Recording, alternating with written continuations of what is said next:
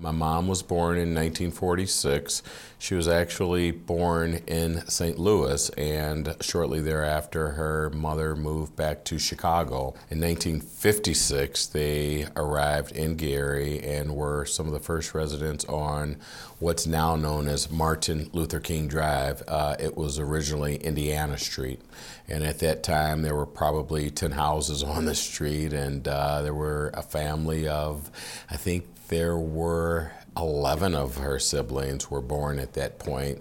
The last one, number 12, was born about 10 months before me in 1963 to take it a step further back, it was my great grandmother who first decided to move to Gary, uh, largely because of the economic opportunities that existed, but they also wanted to provide a more rural atmosphere, if you will, for those 12 children. And so my great grandmother, uh, being uh, slightly industrious, came to Gary and found a location on Indiana Street.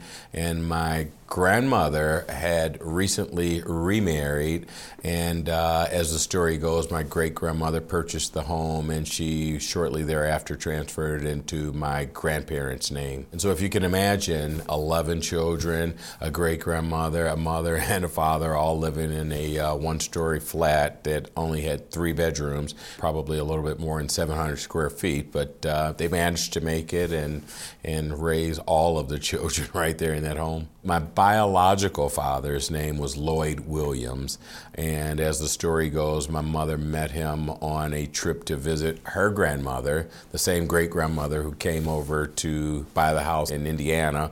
Once she purchased the home and turned it over to my grandparents, she migrated back to Chicago, and my mother would visit her on the weekends, and that's where she met my biological dad. She was a young girl going back to visit her grandmother, and my biological father worked somewhere off of Roosevelt Street, and the two met and shortly thereafter established a relationship. And uh, I was born out of wedlock. I was born in the original portion of Methodist Hospital, and my mother was a, a teenage mom. She was 18, and at that point, she brought me home. And uh, if her stories are accurate, she actually made a bassinet of type out of a uh, drawer for me, and so yeah. 1969, my mother married my father whose last name was Prince. And for all practical purposes, I considered him to be my dad. He was the only dad that I really knew and had an interaction with. He enlisted in the Marine Corps and went off to Vietnam. And uh, it was shortly thereafter, after he returned, that the two reunited and they were married very shortly thereafter.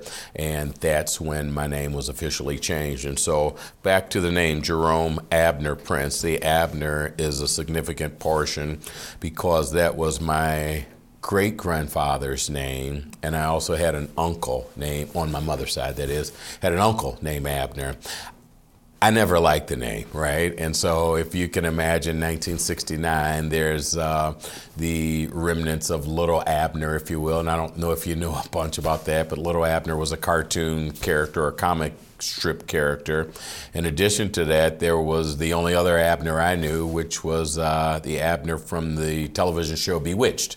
And, and I was teased about the name. It just, I mean, they called me everything but Abner. And I very specifically remember to ask my mother to change my name before I enrolled in school. And so uh, she acquiesced and she basically inverted my name. I was born Abner Jerome Marshall which was my mother's maiden name. Shortly thereafter, she inverted the first and the middle name, so I became Jerome Abner Prince, and that's who I am today.